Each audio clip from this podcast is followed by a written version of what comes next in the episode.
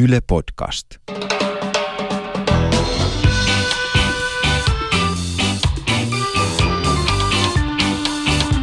I think the people in this country have had enough of experts. Kuuntelen huomattavasti mieluummin ulkoasiainministeriön diplomaattia kuin jotain päivystävää dosenttia. Löytyy kaiken maailman dosenttia, jotka kertovat, että tätä ja tätä ei saa tehdä. Kuuntelet päivystäviä dosentteja. Minä olen Antto Vihma. Ja minä olen Miiko Tervonen. Tässä podcastissa vastaamme teitä, eli kuulijoita askarruttaviin kysymyksiin elämän pienistä ja isoista asioista. Te kysytte, me vastaamme.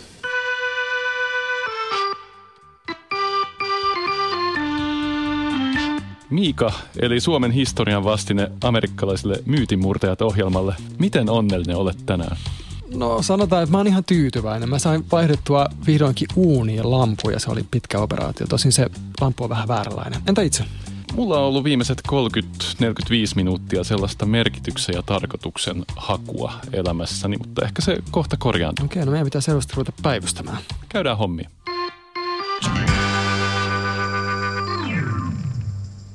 Miksi reitetyt housut ovat in ja miksi muita vaatekappaleita ei niinkään revitä muodin nimissä? Kysyy Antti S. Tosiaan on moni tämmöisiä vaatteita, niin kuin vaikka sukkahousuja, leggingsejä, flanellipaitoja, teepaitoja, jossa voi olla reikiä, mutta oikeastaan mitään niistä ei myydä sillä tavalla, että niissä olisi valmiina reikiä. Itse asiassa mä, tässä Antti S. puhuu reitetyistä housuista, että miksi ne on in, mutta itse asiassa hän tarkoittaa reitettyjä farkkuja. Koska mulla on semmoinen ajatus, että oikeastaan mikä tahansa muu housu kuin farkku, jos siinä on reijät, niin sen ensisijaisesti viittaa johonkin sosiaalisiin ongelmiin. Joo, ne ei ole niinku kestävällä pohjalla ne reijät. Farkussa ne kestää, ainakin tietyissä paikoissa.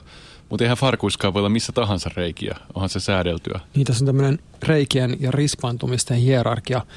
Eli tota, kaikki mikä on... Puretaanko tätä hierarkiaa vähän? Niin, että kaikki mikä on tuosta reiden puolen välistä alaspäin on ok. Siitä ylöspäin, niin, niin sitten ollaan ongelmallisilla vyöhykkeillä. Mä lähtisin hakemaan vastausta tähän ensinnäkin rajaamaan tätä kysymystä vähän väkivaltaisesti niin, että me itse asiassa puhutaan vaan farkuista. Farkuista senkin takia, että tässä on tämä niinku materiaalinen puoli, ei siis ei marksilaisessa mielessä, vaan ihan niinku tekstiilimielessä, että farkut kestää sen, että siinä on reikä ja se ei lähde leviämään. Farkut, niillä on tämä historia, joka vie meidät mainareitten maailmaan, johonkin tunneleihin Kaliforniaan ja sitä ennen merimiesten 1500-luvun Genovan kaupunkivaltioon. Tämän kestävän materiaalin myötä työhousuina levinnyt housutyyppi, niin siis onko tässä tämmöistä autenttisuuden tavoittelua ja tämmöistä duunarilookkia alun perin tässä rispaantumisessa? Joo, tosiaan hyvä, että toi tuon Genovan esille, koska mä olin itse unohtanut sen puolen. Ehkä farkut on hyvä esimerkki. Me ollaan puhuttu täällä aiemminkin ja puhutaan varmasti jatkossakin siitä, että miten inhimillinen kulttuuri toimii ja se toimii sillä tavalla, että innovaatiot leviää ja ne, ne merkityksellistetään eri paikoissa eri tavoilla. Ja, ja se, että miten tästä niin genovalaisesta purjekkaankaasta tullaan jotenkin lännen eikö se yhdisty johonkin tämmöiseen villilänteen ja cowboy James Dean. Ja, ja tosiaan niin kuin farkut ehkä semmoisena vielä inhimillisen kulttuurin tuotteena, joka todella niin kuin venyy ja kestää, paitsi tämän repimisen, niin myös niin kuin toimii hyvin erilaisissa konteksteissa. Toki niin kuin nämä niin kuin NS-valmiiksi reitetyt farkut, että tämä menee niin kuin lähelle sitä, kun ollaan puhuttu tästä niin sanotusta myöhäiskapitalismista. Ja tämä on niin kuin keinotekoinen massatuotannon kautta tehty tämmöinen niin kuin, ä, autenttisuuden hakeminen. Että sen keskiluokkaisen henkilön ei tarvitse itse niin kuin rypeä siellä kurassa tai ajaa sitä moottoripyörää, että se saa ne tota, kulumat oikeisiin paikkoihin. Sä puhut James Deanista, siis sehän oli semmoinen kapinallisuuden symboli, muun muassa elokuvassa Kapinallinen, siis 50-luvulla ja nimenomaan tätä niin kuin farkkujen kautta siitä tuli tämmöinen, farkuista myös tuli 50-luvulla tämmöinen nuorisokapinallisuuden symboli. Niin mä ajattelen, että oliko kapina tohon aikaan vähän yksinkertaisempi juttu, siis ennen tätä mitä voidaan nimittää myöhäiskapitalismiksi, että 50-luvulla oli helpompaa, että sä saatoit pukeutua tietyllä tavalla farkkuhousuihin.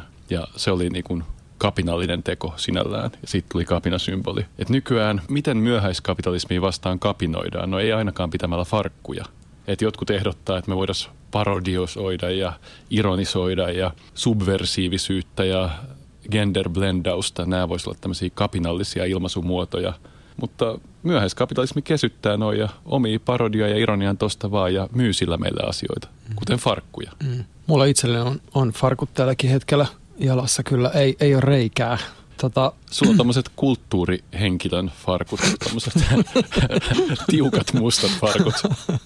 Okei, okay, joo. Ja sitten tähän liittyy vielä tietysti, niin jos nyt palataan tähän niin sanottuun myöhäiskapitalismikeskusteluun ja tähän niin kuin epäautentiseen autenttisuuden tuottamiseen, niin, niin tähän voi tietysti liittyä myös se, että ehkä ei juuri meidän piireissä, mutta on myös olemassa niin tämmöistä estetiikkaa, jossa nimenomaan niiden reikien pitää näyttää ikään kuin epäautenttisilta, että ne ei saa näyttää ne farkut kuluneilta, niissä vaan pitää olla niin kuin tietyillä tavoilla rispatut kohdat siinä polvien ereisien kohdalla. Tai että ostetaan uudet farkut ja siihen kerta kaikkiaan leikataan reikä. Voisiko, me ollaan joskus puhuttukin fragmentaatiosta tai sirpaloitumisesta tämmöisenä isona metaforana modernille ja postmodernille. Tässä on kyseessä housujen hajoaminen, tavallaan fragmentoituminen. Näetkö tämmöisen ison vuosisataisen narratiivin tässä, että 1700-luvulla popularisoidut housut vähitellen hajoaa, vähän niin kuin moderni No toki meillä on tota tendenssi hieman yksinkertaistaa menneisyyttä ja, ja nähdä vain tämä meidän oma aikamme sellaisena, jossa on kilpailevia tämmöisiä merkityksiä ja, ja tota, tapoja luoda niitä erilaisilla tämmöisillä hienovaraisilla koodeilla. Että, mutta se täytyy sanoa, että ei kyllä tuu mieleen, en siis ole mikään muodin historian tuntija, mutta ei tuu mieleen sellaista, että olisi niin kuin tahallaan tehty reikiä. Että jos ajatellaan siitä ötsi jäämiestä niin kuin jonnekin barokkihoveihin, niin ehkä se on kuitenkin ollut enemmän niin, että se sosiaalinen status nimenomaan osoitetaan äh, ehjillä vaatteilla. Voisi sanoa, että on ehkä voittopuolisesti ollut tämmöinen linja historiassa. Joo. Eli miksi reitet housut ovat in, Miika Tervonen? Mulla ei tähän mitään yksilitteistä vastausta. Mä tosiaan muuta kuin tämä korjaus, että itse asiassa me puhutaan farkuista, joka on todella kiinnostava tämmöinen pieni yksittäinen asia, joka jotenkin sotii tämän muun meidän ympärillä olevan tekstiilin tämmöisiä lainalaisuuksia vastaan.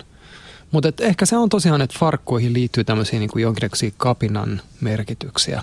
Jotain tämmöistä myöhäiskapitalismin heimojen omia outoja estetiikkoita, tämmöistä harkittua riekalemaisuutta vaatteissa. Kyllä mm. tämä on kyllä tämä mun mielestä on jotain tämmöistä ajankuvaa myös. Tota, mä haluaisin jatkaa tästä suoraan toisella kysymyksellä, joka ainakin minun aivoissani hieman ehkä jatkaa tätä autenttisuuden tematiikkaa. Eli täällä on Jari V. on kysynyt tällaisen kysymyksen, että miksi digikamerat pitävät häiritsevän kovaa ääntä? Toki, tässä nyt haetaan varmaan semmoista digikameraa, jossa se ääni ei tuu siitä mekaniikasta, vaan se tulee jotenkin nauhoitettuna.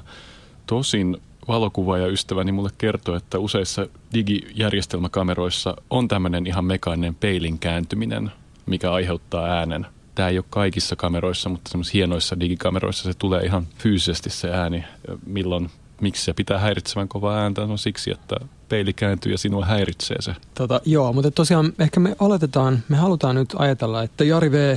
puhuu nimenomaan tällaisista niin kuin keinotekoisista ikään kuin näihin laitteisiin istutetuista äänistä. Että sieltä halutaan, että koska on totuttu siihen, että kamerasta tulee tietyn tyyppinen ääni, niin että se ääni tulee silloinkin, kun se ei enää mekaanisesti ole tarpeellinen.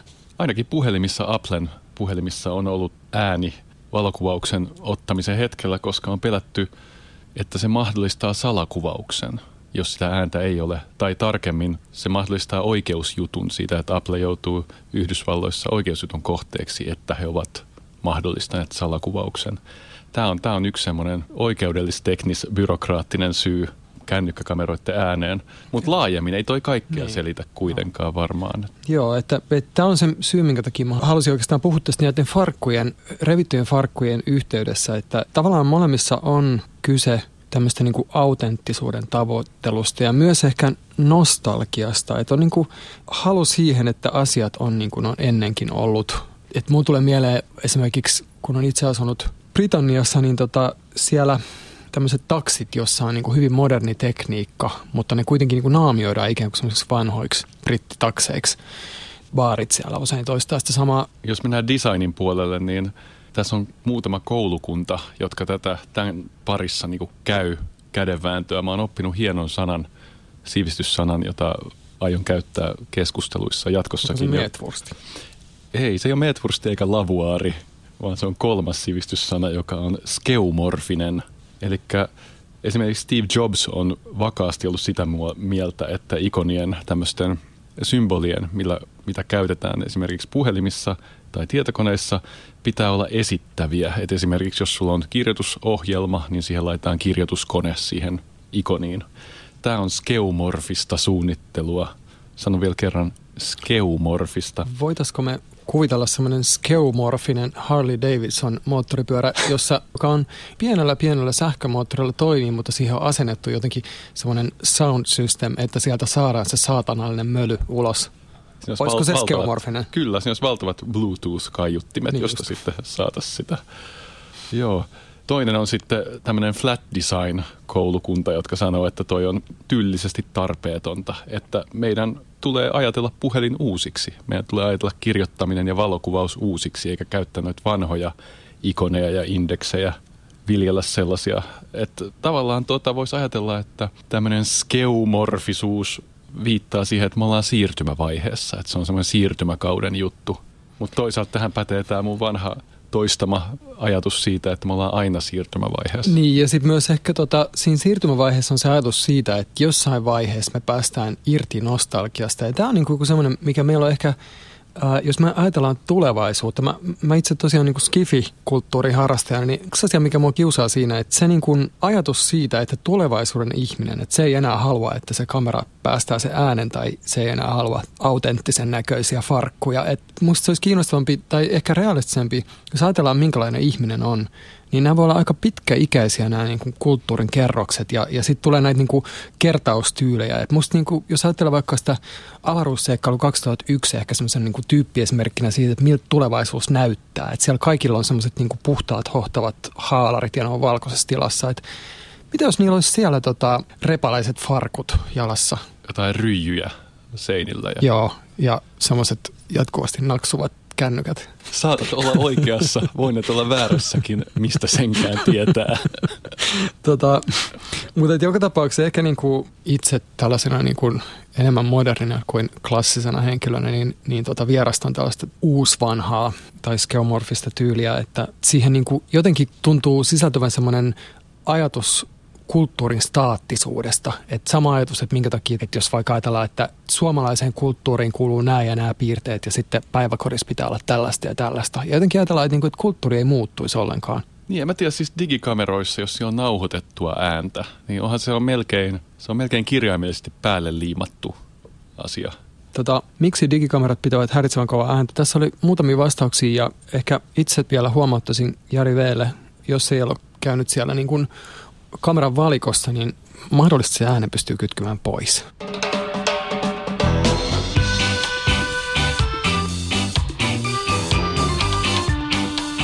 Kuuntelen huomattavasti mieluummin päivystävää dosenttia, että mitä enemmän tämän tyyppisiä katsauksia eri suuntiin tulee, niin sen parempi. Tervetuloa tämän tyyppiset raportit. Onko onnellisuus suhteellista, kysyy Jani K. Tässä kysymyksessä ei mun mielestä ole syytä alkaa määrittelemään tarkasti tai pyrkiä semmoiseen tiukkaan määrittelyyn siitä, että mitä onni on. Et onhan aika selvää, että onni on monia eri asioita. Onko sulla mitään hyvää sitaattia tästä? Onnesta ongelma on se, että jos siitä koittaa sanoa jotain tyhjentävää, jotain kunnon sitaattia, joka pamauttaisi asiat halki, niin siitä syntyy vain latteuksia. Et Tommi Melender on kirjoittanut tämmöisen hienon esseekokoelman onnellisuudesta – ja hänkin alussa, siis jopa Tommi Melender, mun mielestä meidän ykkösesseistä, niin kipuilee tämän asian kanssa. Että jos me koitetaan sivuuttaa onnellisuuskysymys sanomalla, että onnea ei ole, on vain onnen hetkiä. Niin, Just jotain tollasta mä hain. Niin voidaan väittää, että on sanonut Nietzsche tai voidaan väittää, että on sanonut Joel Hallikainen se on, niin, se on niin kulunutta. Se on pelkkiä kliseitä. Mä en silti heitä, heitä hanskoja heti kehään ää, ennen kuin ollaan edes päästy vauhtiin, että onnellisuus on asia, jota monet yrittävät kyllä kvantifioida ja mitata eri tavoilla. Ja on jopa tällaisia maailmanlaajuisia onnikyselyitä, joissa yritetään selvittää, että missä, missä maassa on eniten onnea. Ja nämä tutkimukset jossain määrin ehkä sotii sitä meille ehkä aika vakiintunuttakin ajatusta vastaan, että onni nimenomaan on suhteellista. Eli näissähän niin kuin, tässä tuntuu olevan tiettyä tämmöistä absoluuttista myös, että näissä onnikyselyissä nämä onnellisimmat kansat on tämmöisiä niin kuin Norja ja Tanska, jotka on niin kuin saanut pumpattua niin kuin öljyä ja myytyä laivoja ja Kööpenhaminassa ollaan onnellisia. Hylkeenpoikasia riittävästi, että, että siellä on niin kuin kasautunut varallisuutta niin paljon, että on varaa hymyillä. Niin, kyselytutkimukset ja onni, sehän on hankala yhdistelmä. Niiden tulokset varmaan tämmöisessä kysymyksessä täytyy vähän suhteellistaa, vaikka ei kokonaan heittää menemään, mutta koska tuommoisen kyselyyn vastaaminen on kulttuurisidonnaista, se on myös semmoinen onni on niin henkilökohtainen ja vaikea asia siinä mielessä, että jopa ehkä yhdyntäfrekvenssejä on helpompi saada selville kyselyillä. Joo, ja jos nyt tosiaan mennään tähän suhteellisuuteen, niin onhan tämä niin kuin selkeästi asia, joka, jossa on myös niin kuin havaittu, että kyllähän se on totta, että onnessa on selkeästi tämmöisiä suhteellisia elementtejä. Että jos ajatellaan ihan niin kuin yksilön tasolla, niin, niin tavallaan, että ehkä me kaikki pystytään tunnistamaan tämä, että meidän onnen hetket on sellaisia, jos nyt ajattelee vähän laajemmin, missä meidän ehkä niin kuin oletetaankin olevan onnellisia. Ja meillä on ehkä semmoista tiettyä vertailua toisiin. Jos ajattelee sitä, että minkä takia joku muiden Instagramissa omien niin kuin onnenhetkiensä riepottelu, miksi se ottaa päähän, että se liittyy tähän niin kuin suhteelliseen onneen nimenomaan siihen, että, että se tuntuu olevan jotenkin meiltä pois, jos meidän verrokkiryhmä tuntuu pelkästään liehuttelevan tuolla jossakin Amalfirannikolla. Tieteellistä onnen määritelmää ja tutkimusta ja onnea parodioi muun muassa runoilija Kai Nieminen kokoelmassa Lopullinen totuus seuraavasti – Myöhempi tutkimus osoitti, ettei hän ollut onnellinen. Hän vain kuvitteli olevansa, mutta hänen päiväkirjansa, eikö niistä käy ilmi, että hän oli hyvin onnellinen? Ei, ne juuri todistavat, että se oli pinttynyt harhaluulo. Mies parka, kuolemansa saakka hän uskoi olevansa onnellinen. Joo, okei. Okay. Ja tässähän, mitä sen, miten tässä ymmärretään tästä tekstistä onni? Mä luulen, että tuossa se näyttäytyy semmoisena subjektiivisena tunteena, jonka analysoiminen ulkoapäin ei oikein natsaa. Hmm. Tai että tuossa on semmoinen parodia-valotus. Mies parka uskoi olevansa onnellinen, vaikka ei ollut. Ehkä vähän romanttinen ajatus. Hmm. Romantiikasta mun tulee mieleen tämä Thor Elämää metsässä.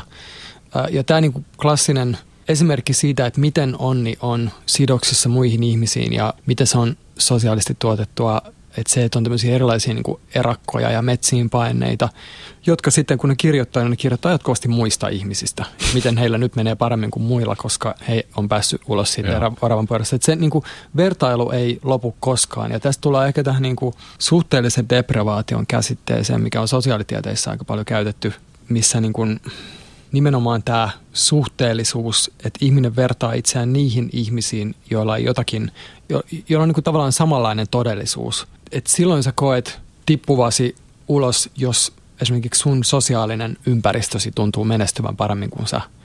Mutta samaan aikaan niin sun onnen määrään ei vaikuta se, että, että miten jossakin Etelä-Amerikassa vaikka tällä hetkellä taloudellisesti menee – Joo, tuo Toro on varmaan hyvä esimerkki tämmöisestä äh, metsään lähtemisestä, joka niin kuin tosi selvästi tehdään suhteessa muihin, eikä semmoisen niin sisältä tulevan absoluuttisen onnen vuoksi, vaan siinä on toi romanttinen pako. Siinä on myös ollut, ollut tuota tämmöisiä paljastuksia myöhemmin, että itse asiassa hän ei lähtenyt kovin kauas edes, että se ei ole, niin, se ei siis ole mikään suuri siinä, elämää. Että... Siinä Bostonin liepeillähän Joo. se pyöri, niin kuin Emersonkin muistaakseni, joka myös oli rasittavuuteen asti tuommoinen romanttinen pakenia. Mutta sitten mehän varmaan, eikö meidän Miika peruspositio onnellisuuskeskustelussa on vähän semmoinen skeptisuudella ladattu sen takia, että meillä on, niin kuin voisi sanoa, että on semmoinen kokonainen teollisuus, joka tuottaa jotain tämmöistä vähän New Age, hyvin myöhäiskapitalismihenkistä onnenoppaita, joissa onni liittyy menestykseen ja se on aika semmoinen – porvarillinen niin kuin elämäntaitobisneksen onni, niin tämä tietenkin tämmöisissä nuhrusemmissa akateemisissa tyypeissä aiheuttaa vähän vastakarvaa. Ja toisaalta tästä taustalla kummittelee tämä myöhäiskapitalismin käsky nauti, toteuta itseäsi, mistä, mihin ollaan usein viitattu. Mm. Sitä nyt pitää vaan, sitä vastaan pitää potkia silloin, kun on mahdollista pikkasen. Sitä pitää vähän potkia hampaisiin sen, kun pystyy.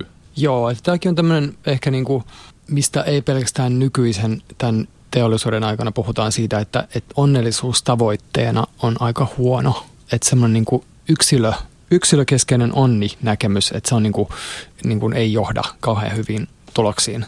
Mikä taas ehkä niin kuin tuo sitä, että hyvässä ja huonossa meidän onni on sosiaalista onnea. Että, et, et sitä voi niin kuin miettiä, tämän voi ajatella myös vähän silleen vapauttavamminkin, että on ehkä hyviä syitä olla kiinnostunut myös meidän ympärillä olevista ihmisistä ja ei välttämättä pelkästään läheisistä, mutta niin kuin... Mulla on joskus semmoinen ajatus, että nykykulttuurissa uhriudutaan ja möksähdetään liikaa ja että että tämmöinen uhriutuminen estää niin kuin keskinkertaisuutta, keskiluokkasta vaipumasta melankoliaa. Mutta tässä onni-kysymyksessä mä oon kyllä sitä mieltä, että, että siinä on vähän liian ankara se yksilövastuu mm. tässä New Age-elämäntaito onnessa, että, että oikealla asenteella sä menestyt ja tuut onnelliseksi, mutta jos et, niin hei, mm. sun, sun syytäs.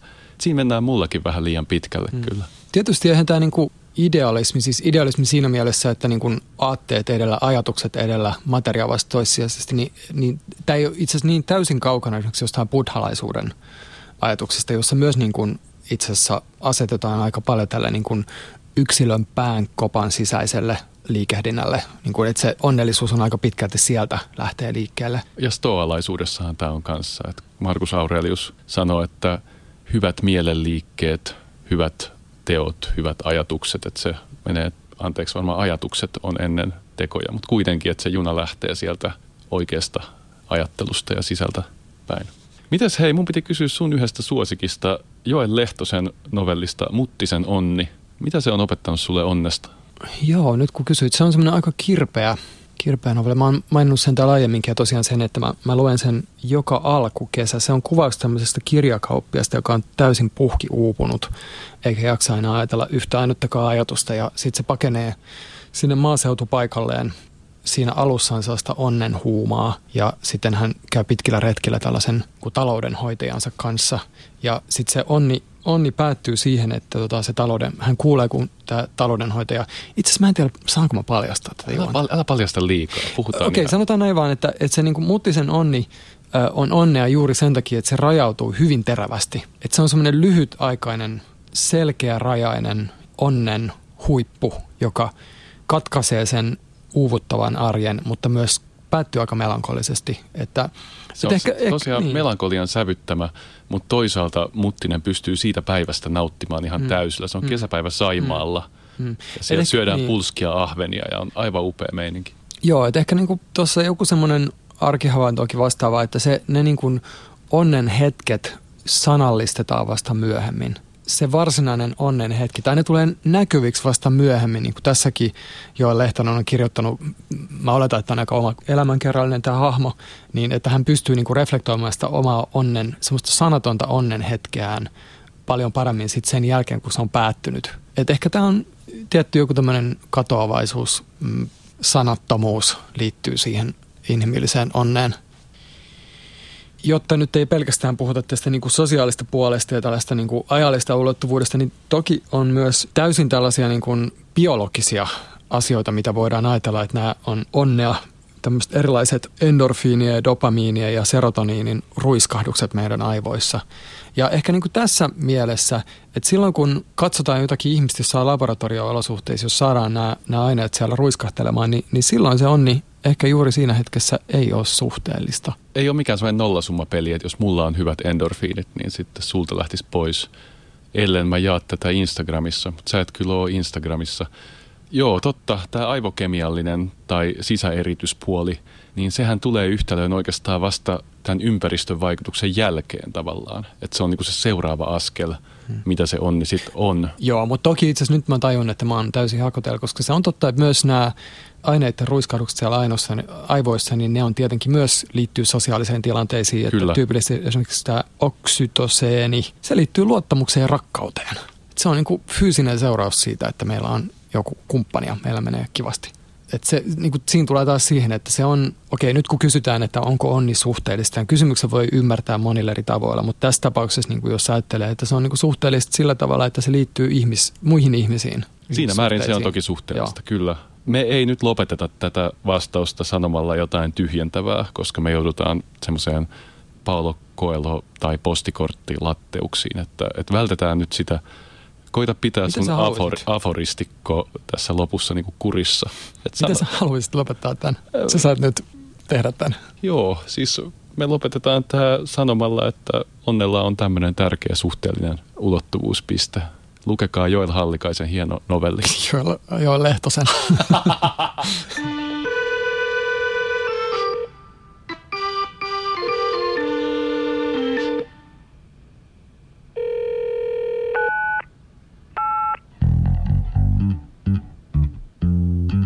Meillä on linjoilla vakiosoittaja ja vakiokuuntelijamme Juuso J.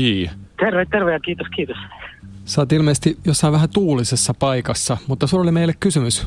Joo, olen pohtinut populismin luonnetta ja halusinkin kysyä, että onko kaikki populismi pahasta? Tämä kysymys linkkautuu myös toiseen meidän saamaan kysymykseen. Antti MN oli tiedustellut, että missä kulkee soveliaan poliittisen populismin raja. Populismin määritelmää ja määrää pitäisi haarukoida. Onko sun mielestä niin populismi leimattu joskus huonoksi asiaksi ja siellä pitää jotakin asioita pelastaa? Tai mikä tämä ajatus on sulle? No siis, jos katsoo poliittista keskustelua vaikka eri toimijoiden välillä, niin siinähän aika usein niin kuin aina heilutellaan populismia semmoisena niin kuin lyömäaseena toista poliittista toimijaa kohtaan. Että jos nyt vaikka Soinin nousun ja Persujen nousun myötä Soini aina syytettiin populismista. Ja sitten taas niin kuin poliittisen kentän toisella laidalla esimerkiksi Ville Niinistöä on viime vuosina syytetty populismista. Eli populismi tavallaan aina nostetaan esiin sellaisessa yhteydessä, kun halutaan kritisoida jonkun kärjekkäitä tai muuten jotenkin voimakkaita mielipiteitä. Joten kyllähän siinä silloin annetaan ymmärtää, että populismi on jotenkin negatiivinen asia, josta heräsi sitten kysymys, että onko olemassa positiivista populismia tai milloin se voisi olla hyvä asia. Joo, kyllähän populismi on tämmöinen leima kirves poliittisessa keskustelussa tällä hetkellä myös. Kiinnostava kysymys. Jos sulla on kerran, oot tällä hetkellä tuulisessa paikassa, niin meidän ehkä parempi päästää sut jatkamaan elämää ja me jäädään vähän keskustelemaan tätä. Kiitos Juuso paljon soitosta. Kiitoksia. Kiitos teille, saan sormet lämpimään. Joo. Mahtavaa. Antto, haluaisit sä vähän käydä tähän kysymykseen ensin siitä kulmasta, että mistä me oikeastaan puhutaan, kun puhutaan populismista? Populismilla on aika paljon määritelmiä ja määrittelijöitä. Me ollaan siinä onnekkaassa asemassa, että meidän vilkas yhteiskuntatieteellinen kenttämme täällä Suomessa on tuottanut paljon tutkimusta populismista. Meillä on profiilikkaita vanhempia tutkijoita tässä aiheessa ja juuri väitelleitä erinomaisia väitöskirjoja on tästä, tästä just syntynyt. Varmaan se perusasia, mistä voidaan olla samaa mieltä, vaikka määritelmiä on tarkemmin sitten erilaisia, on se, että populisti väittää edustavansa jonkinlaista kansaa, jonkinlaista eliittiä vastaan. Ja tämä kansa on sitten oikea, puhdas ja hyvä, kun taas eliitti on korruptoitunut ja epäoikeudenmukainen ja paha.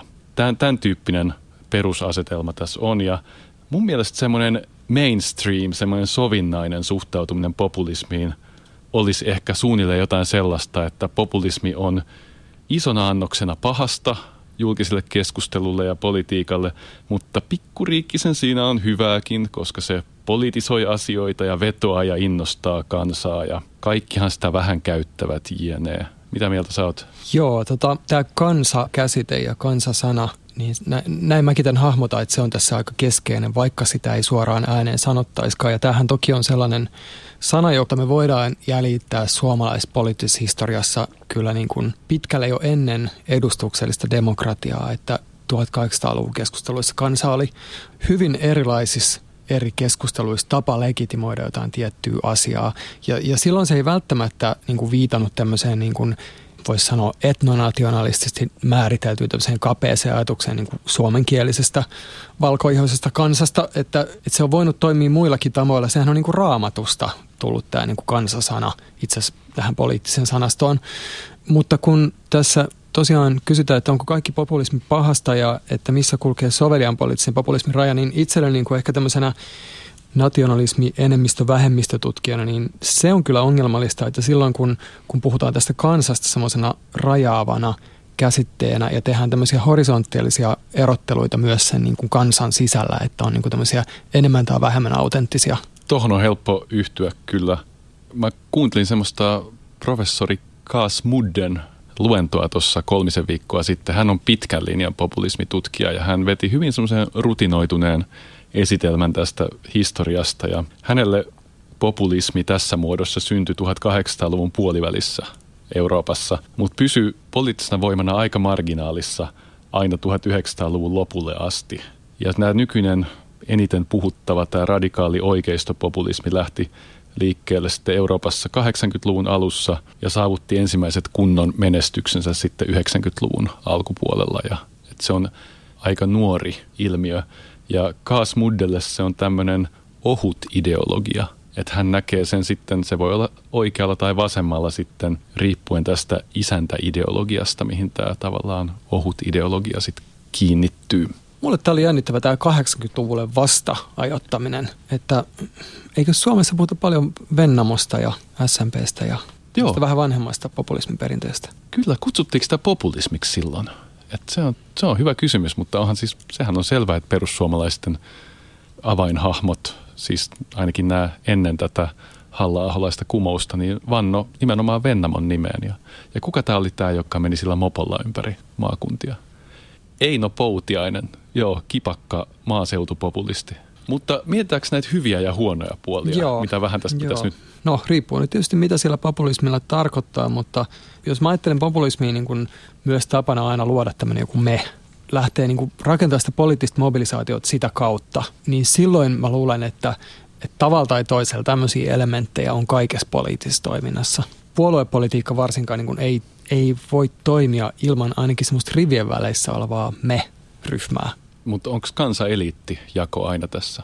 Ei, ei varmasti Jos ole. me se liitettiin mm, populismin mm, määritelmään. Ja sitten populismithan puhuu aika usein, koska on tämä kansa-entiteetti, puhuu demokratiasta korkein arvosanoin ja se on kaapin päällä, että he edustaa kansaa ja demokraattista liikettä. Mutta siihen ei liity näitä meidän liberaalidemokraattisia ihanteita vallan kolmijaosta.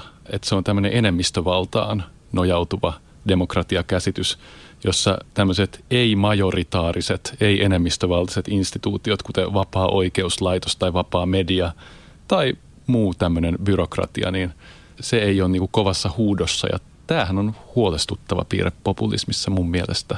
Et jos ajatellaan, että tämä populismi voi olla joku tämmöinen, mikä korjaa jotakin niin kutsuttua demokratiavajetta, että itse asiassa toteutuneet tapaukset missä sitten joku tämmöinen populisti on itse asiassa päässyt valtaan, niin, niin niissä ei suinkaan vaikuta, että joku demokratiavaje olisi tota, nyt sitten korjaantunut, vaan päinvastoin, että on päästy niin tämmöiseen kansan nimissä harjoitettuun autoritäärisyyteen. Voisi sanoa, että populismi voi muuttaa liberaalidemokratian epäliberaaliksi, jopa autoritaariseksi, jos tässä sallitaan tämmöinen no. uhkakuvien maalailu. No. Sitten se, eikö se tosiaan tämä sovinnainen tapa nähdä populismi hyvänä ottaa, että jotkut asiat politisoidaan uudelleen. Että aiemmin oli eliittikonsensus ja nyt populismi sitten politisoi ne. Ei jotenkin vetoa muuhun ihan hirveästi. Joo, mutta... mä, mäkin, mäkin näen tässä jotain semmoisia, että, että tarviiko, pitääkö sen olla juuri sellainen se populismi, jolla politisoidaan. Että, että on, on monia tapoja politisoida asioita. Ja sitten myös ehkä tämä niin jaottelu tämmöiseen niin hyvään ja pahaan populismiin, taas kerran niin kuin, tietenkin riippuen siitä, mitä siellä populismilla tarkoitetaan, mutta, mutta että, tota, että jos ajattelee nykyisiä niin kuin oikeisto, tämmöisiä niin kuin mainstream keskusta-oikeistolaisia puolueita, ympäri Eurooppaa, jotka niin kuin monissa maissa, niin kuin Itävallassa tai, tai Hollannissa, me nähdään, että ne flirttailee tämän niin kuin nimenomaan maahanmuuttovastaisen etnonationalistisen oikeistopopulismin kanssa. Sitten niin kuin voidaan ajatella, että jotenkin, että, että he tekevät tämmöisiä niin kuin torjuntavoittoja, tämmöistä niin NS-oikeata radikalismia vastaan, niin kuin vähän flirttailemalla sen kevyen pienen populismin kanssa, mutta että sitten tietenkin voidaan niin kuin ajatella, että, että mihin tämä johtaa, että voiko ajatella niin, että, että silloin itse asiassa koko tämä niin kuin puoluekenttä valuu sinne oikealle ja, ja nämä keskusta-oikeistolaiset puolueet helposti tekee itsestään vähän niin kuin ehkä tarpeettomia suorastaan, että, että tässä on niin kuin, tätä on verrattu ehkä vähän tähän samaan, samantyyppiseen naimakauppaan kuin demarit 90-luvulla ja, ja tämä, tämä niin kuin uusliberaali talousajattelu. Että pitää niin kuin miettiä, että kenen kanssa hyppää petiin. Jonkinlainen poliittisen julkisuuden polarisoituminen on myös populismin, tulisi sitten oikealta tai vasemmalta, niin se johtaa tämmöiseen polarisoitumiseen, mikä myös herättää mussa enemmän uhkakuvia kuin mahdollisuuksia. Mm. Mä en pidä sitä semmoisena mukavana, terveenä politisoimisena, että joudutaan tähän vaihtoehtoisten faktojen tai liberaalit faktat vastaa, niin oikeistofaktat ja niin poispäin. Joo, et- Ja kolmas vielä, semmoinen uhkakuva on se, että aletaan yksinkertaisesti opportunistisesti käyttää tämmöisiä kansanäänestyksiä erilaisissa asioissa, jotka ei nyt vaan liberaalidemokraattisesti oikein ole kansanäänestyksen paikkoja. Joo. Ja tästähän meillä nyt on jo jotain ulkopoliittisia Joo. esimerkkejä. Että tota, aistiks mä, että populismin hyvät puolet ei ole tällä hetkellä täällä kauhean... Ne, ne ei ole meillä oikein, mä, joo, Isossa tuntuu, että Mä en huudossa. oikein päässyt edes vauhtiin, ja tota, niin kuin, missä ne hyvät puolet on. Yeah. Joo, Ville Niinistö mainittiin. Mä en tiedä, mä menen mieluummin mun turva-alueelle 1800-luvun maaseudulle, jossa jos ajatellaan tätä suomalaisen fenomania historiaa, niin, niin sehän on ollut nimenomaan ideologia, joka legitimoi tämän suomalaisen valtio- ja vallankäytön tämän kansakäsitteen kautta. Ja sitten on ollut tämä talonpoikaissääty, ää, niin pitkään kuin ollut vielä tämä säätyvaltiopäivät. Ja heille on niin kuin yhtäkkiä potkastu se pallo ja heillä on tullut niin kuin tilaisuus asemoida itsensä niin kuin aidoimmin kansanedustajaksi. Ja he on myös niin kuin käyttänyt tätä kansakorttia erittäin paljon näissä poliittisissa keskusteluissa, hyvin nopeasti omaksunut tämän aseman. Ja samaan aikaan, niin kuin, että kyse on tämmöistä maata omistavasta paikalliseliitistä, joka käyttää sitä niin kuin kansaroolia niin kuin monella tavalla omien, niin kuin voi ajatella luokkaetujen ajamiseen. Et sille, niin kuin tässä mielessä mä en usko, että Että he positioi itsensä siis irti aatelistosta sanomalla olevansa kansaa. joo, ja myös Joo. niin kuin tästä muusta säätyläistöstä, jotka Just. on enimmäkseen ollut ruotsinkielisiä. Mulla on semmoinen myös ajatus siitä, että ehkä osa vasemmistosta suhtautuu populismiin pikkasen ymmärtäväisesti lähtien siitä lähtökohdasta, että väki on kuitenkin loppujen lopuksi heidän puolellaan. Tämä on semmoinen ajatus, missä populismin perimmäinen syy, vaikka populismin ilmiöitä voidaan vähän kritisoida, niin se perimmäinen syy on kuitenkin uusliberalismi ja talouskuri. Eliitti vähän saa mitä tilaa, mutta sitten väki on loppujen lopuksi kuitenkin marksilaisesti tai oikeammin engelsläisesti niin kuin väärän tietoisuuden vallassa. Että ne on vaan uskonut vähän satuja, mutta oikeasti populistit on kuitenkin itse asiassa meidän puolella. Joo. Mutta jos vielä tähän Juuson kysymys, onko kaikki populismi pahasta, niin meillä muuttuu vähän tämmöiseksi populismin syntilistaksi. Jos me mietitään sitten, että miten liberaali demokratia puolustautuu. Mulla on semmoinen abstrakti one-lineri vaan, että pitäisi keskustella avoimesti selvästi toisistaan erottuvien ideologisten ohjelmien pohjalta. Okei, mä, mä hyväksyn ton.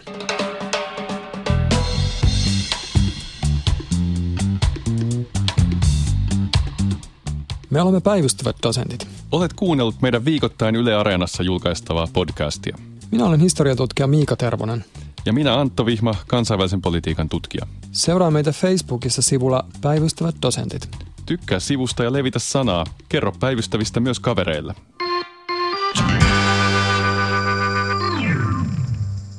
Tämä podcast on äänitetty Artlab Studiolla. Äänittäjänä Tuomas Kopa. Tuottajana Olli Seuri. Äänisuunnittelusta vastaavat Mikko Lohenoja ja Suvi Tuulikataja. Yle Podcast.